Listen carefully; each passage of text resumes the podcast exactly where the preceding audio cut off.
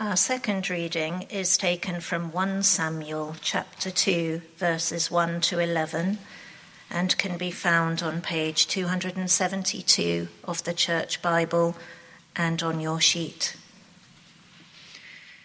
So 1 Samuel chapter 2, verses 1 to 11. Then Hannah prayed and said, My heart rejoices in the Lord.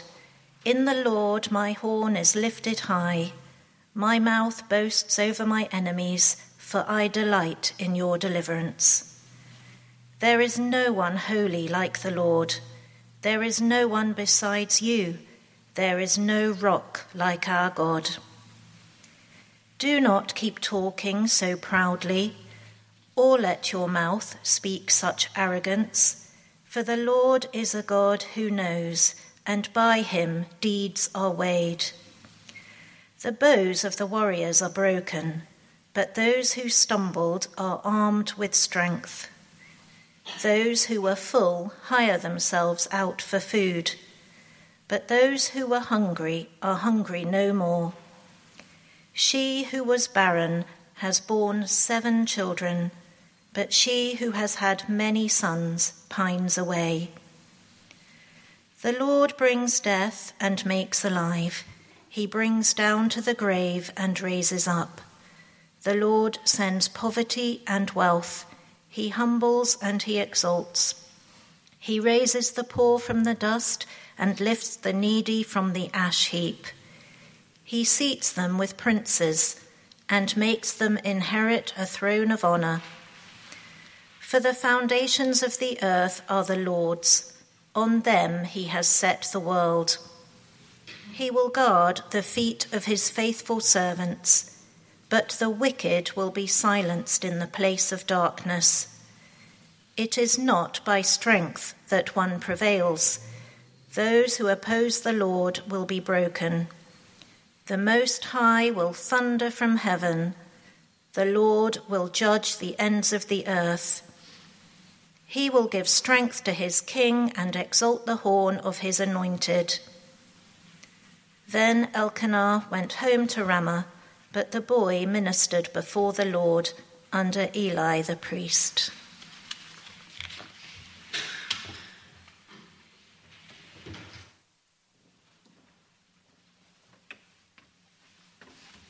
Well, thank you, Jean, for reading that to us.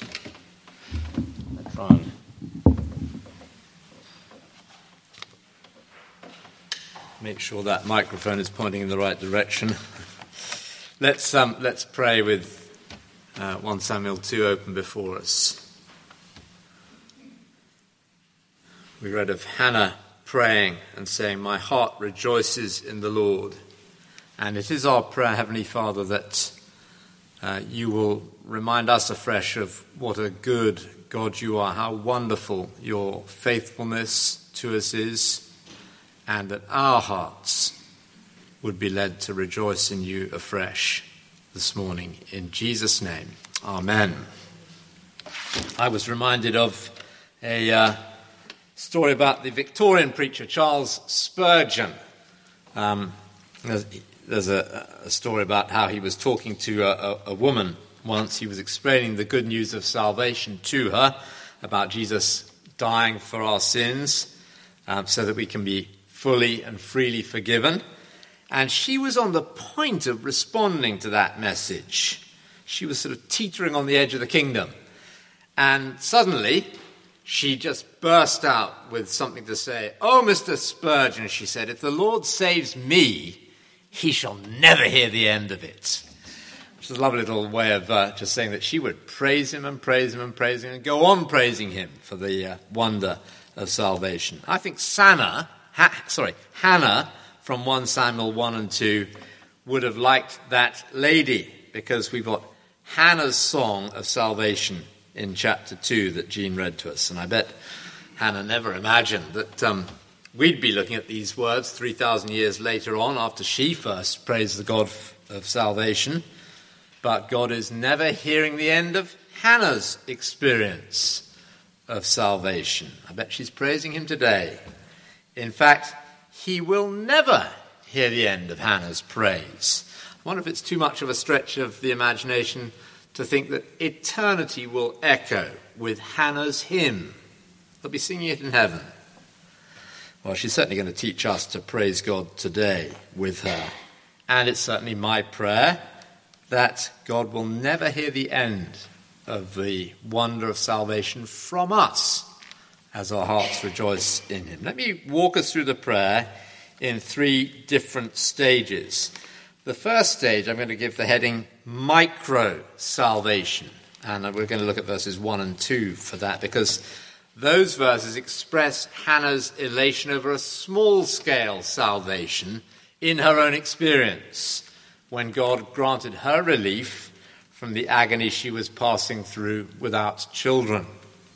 Chapter 2, verse 1. Then Hannah prayed and said, My heart rejoices in the Lord. In the Lord my horn is lifted high. My mouth boasts over my enemies, for I delight in your deliverance. It's sometimes said true religion is a matter of personal pronouns. And I think these verses bear it out. My heart, my mouth, I delight in your deliverance. That's the way Hannah speaks. And that's not something she learned from a book, it was her experience that was talking. You notice, too, in that verse, the point of contact with what she had lived through. Just have a look at verse 1 again and see if you can spot the, uh, the note of realism in that verse that's so true to what she had been through. Can you see it there?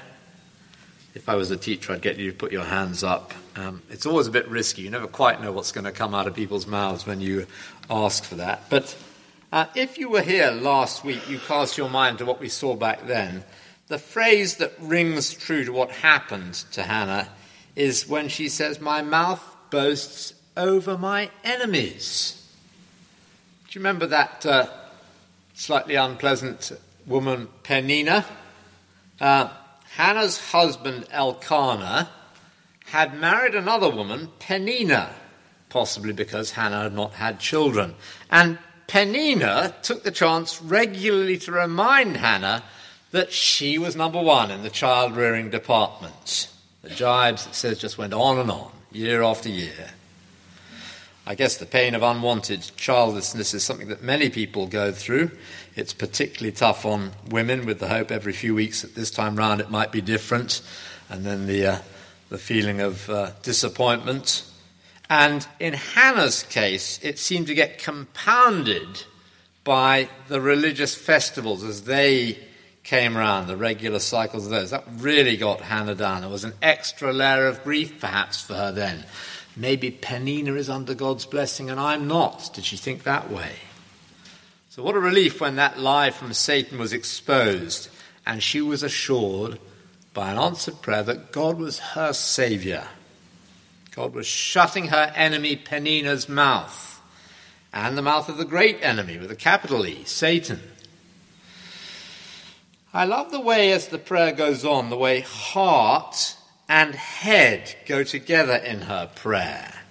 Just look in verse 2 at how her, her mind, her head is engaged, how full of the truth of God her prayer is there. Verse 2, this is our verse of the month, isn't it? There is no one holy like the Lord. There is no one besides you.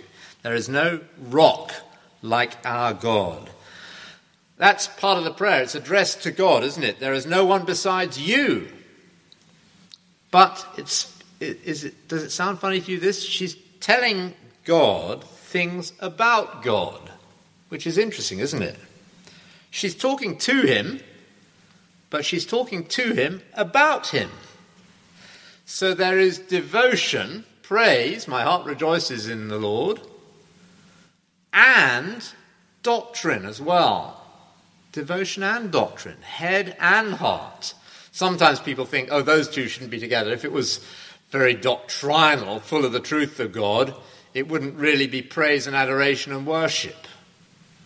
Or they might think, um, if there's lots of worship, I love you, Lord, then it'll be slim on doctrine and truth.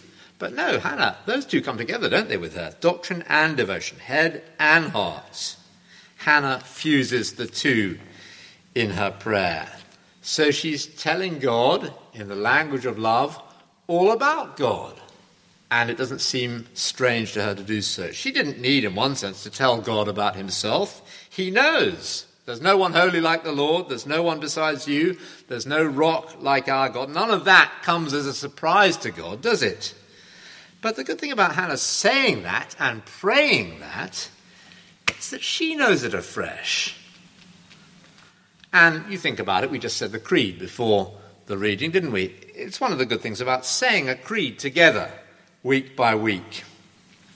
You internalize those truths, you do them together in the presence of God as part of our worship and that fusion of doctrine and devotion.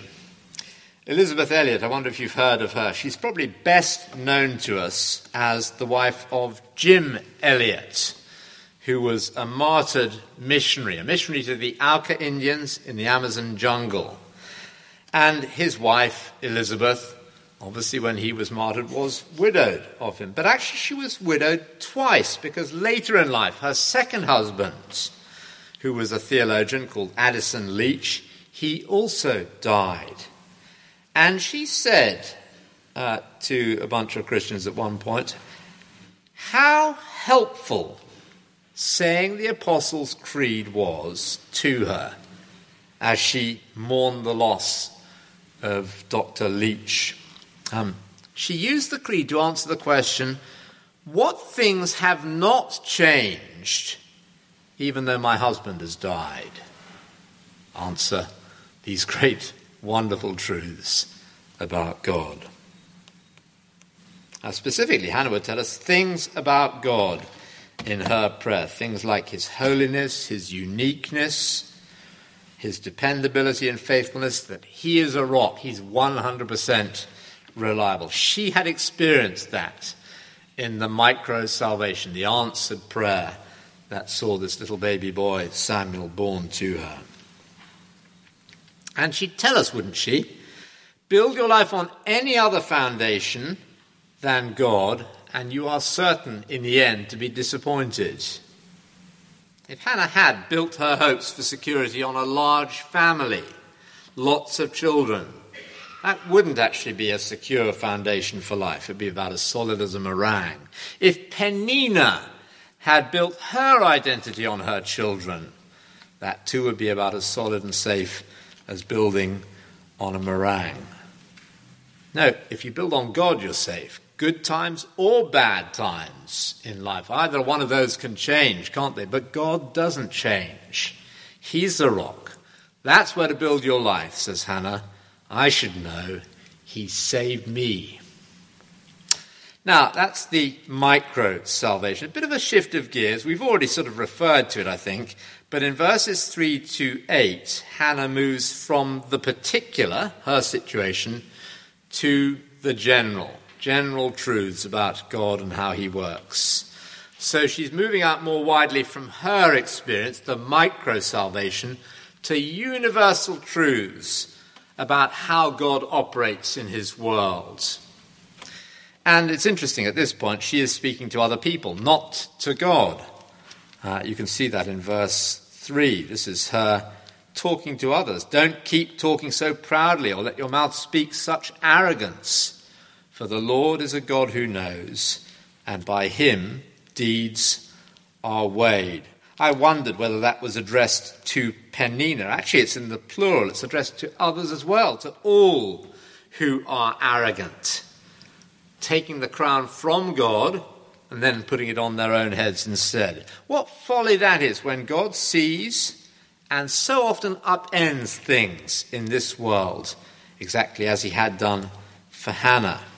So the general truths follow. Verse 4 The bows of the warriors are broken, but those who stumbled are armed with strength.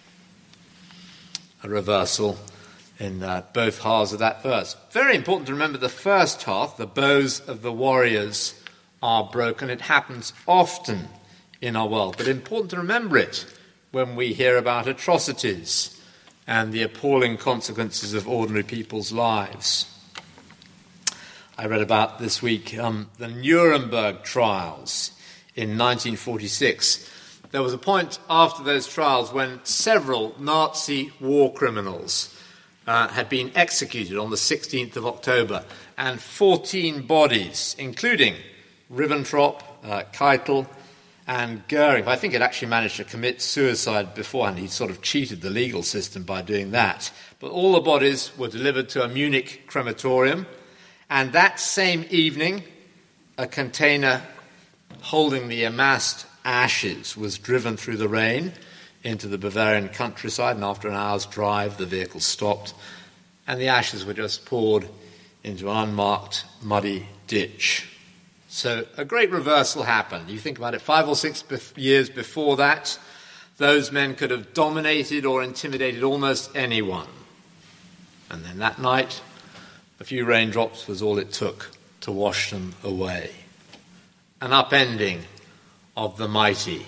The bows of the warriors are broken.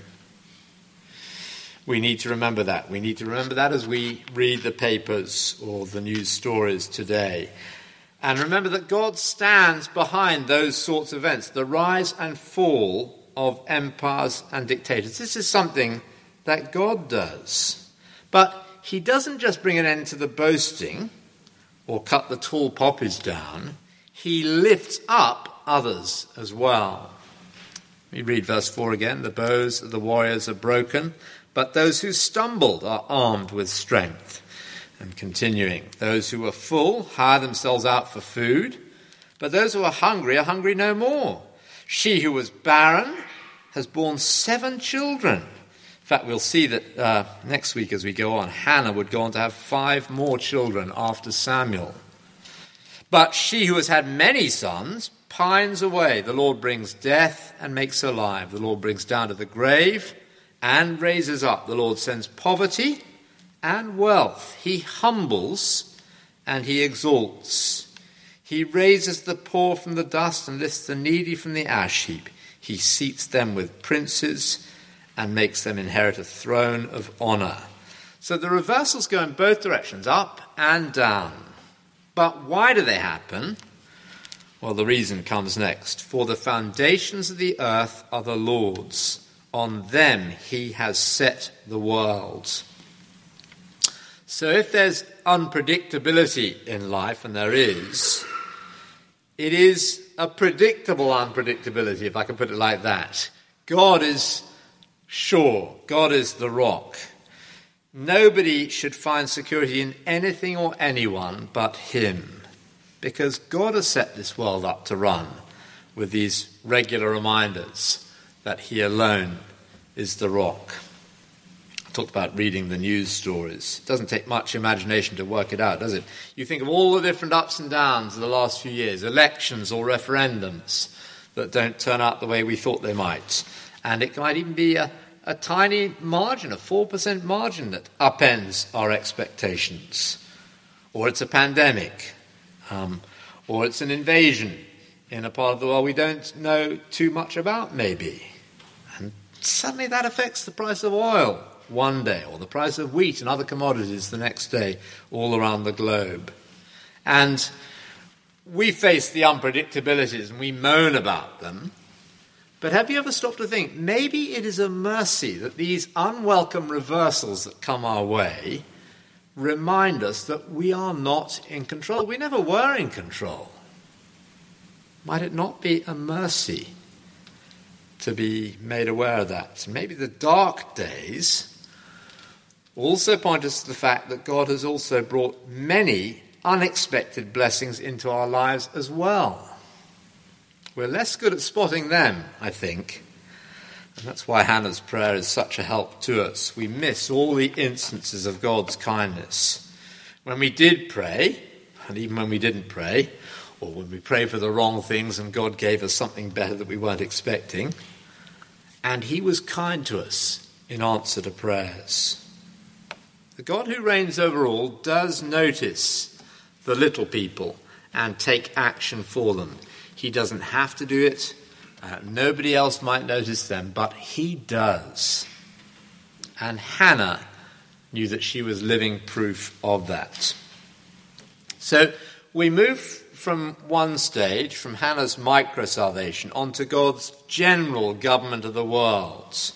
Now let's move on a further stage and move from that sort of general government of the world to God's macro salvation, if I can invent another word, in verses 9 to 10. You read on in verse 9. He will guard the feet of his faithful servants, but the wicked will be silenced in the place of darkness. It's not by strength that one prevails. Those who oppose the Lord will be broken. The Most High will thunder from heaven. The Lord will judge the ends of the earth. He will give strength to his king and exalt the horn of his anointed. I'm calling this the macro salvation because at this point we move from the present tense to the future.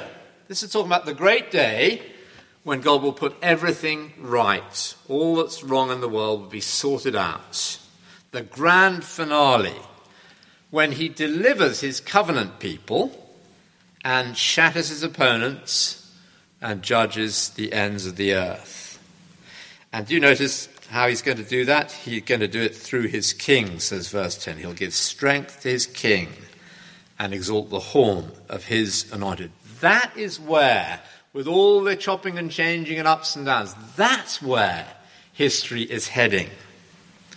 It's, it's so important, this. I mean, we're reading 1 Samuel 1 and 2, and it's not just a nice story as we read it. Oh, lovely, Hannah's got a son now. How lovely that is. And we sort of uh, smirk, and we quite like the idea that Penina's got to eat humble pie as well. That's good news, too. And there's Samuel, sweet little boy. He's happily topping up the lamps with oil for Eli the priest in Shiloh. And back in Ramathaim, wherever that is, uh, life's quietened down a bit there in Elkanah's two up, two down house there. Um, a sort of small scale story like that. It's not just a happy ending for Hannah, this story. Something much bigger is going on. God's kingdom is advancing. I wonder if you spotted in verse 10, that last little bit of her prayer, um, what's going to come later on in this book of 1 Samuel. He'll give strength to his king and exalt the horn of his anointed. There's going to be a bit of anointing going on uh, before too long in 1 Samuel, because in fact, that toddler, Samuel, the boy in the tabernacle, was the very one who in a few chapters would anoint two kings. King number one, Saul, well, he would actually be deposed in the end in favor of the man after God's own heart. King number two, David. David gets enthroned within a few chapters. But of course, even that's not the full story, is it? That would lead to God's enemies being defeated, yes. But it wouldn't be a judgment to the ends of the earth, which is what these verses are talked about. These verses 9 and 10 promise a bigger deliverance than ever King David could give. It must point on to David's descendant, Jesus Christ. He's the fulfillment of this promise. He is God's supreme Messiah, God's anointed one. And you can't help but notice, we talked a bit about this last week, the way Jesus' entry into the world is parallel to what had happened for Hannah and Samuel isn't it? Hannah's baby boy, Samuel, is born. It was an impossible birth. She was barren. Uh, when Jesus was born, it's even more impossible. It wasn't just infertility that had to become, his was a virgin birth. But what's impossible for men is possible for God. And you get that pattern of reversal in his birth. You get it supremely, of course, with Jesus in his death as well. One of the things I like about the story with Hannah is the way she came to see that her agony had a purpose. It wasn't meaningless.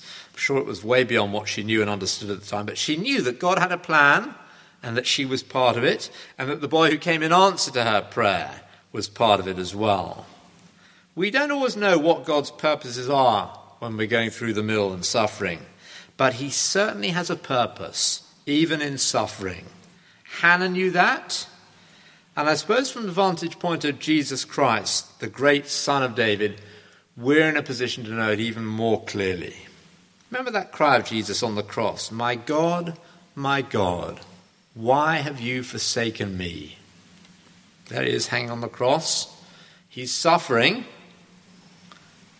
And at least partly in his mind, as he suffers, there's that question what's the point of it? Is there a purpose? Why am I suffering? Why am I forsaken? Well, you and I are the answer to that question, aren't we? We're the answer to that prayer of his. He was suffering, forsaken for us, and he was exalted for us. And because the king who suffered is exalted, he can help us face the day of judgment when everything that's, that's wrong is put right uh, and we can face that day without the fear that we'll be the wrong side of that judgment because He's borne it for us. So that is the macro salvation that this chapter of the Bible points us to. I mentioned in the notices we've got this Thanksgiving Sunday coming soon, uh, two weeks' time. I want to encourage all of us to take a leaf out of Hannah's book, uh, please and to thank God for the way He brings salvation from situations which are, humanly speaking, impossible. So I want to ask you have you experienced those micro salvations in your life? The answered prayers where your agonies and struggles had the great blessing of actually bringing you to God in prayer you probably wouldn't have prayed if you weren't going through the suffering and the agony. You prayed and you saw his answers. Will you thank God for those micro salvations?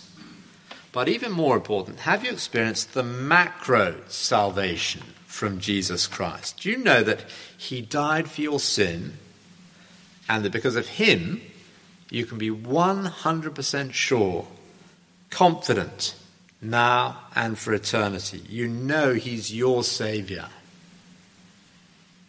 Have you got to that point? Well, if you have, make sure you praise Him, and that if the Lord has saved you, He will never hear the end of it. You'll go on praising Him. Let's pray together.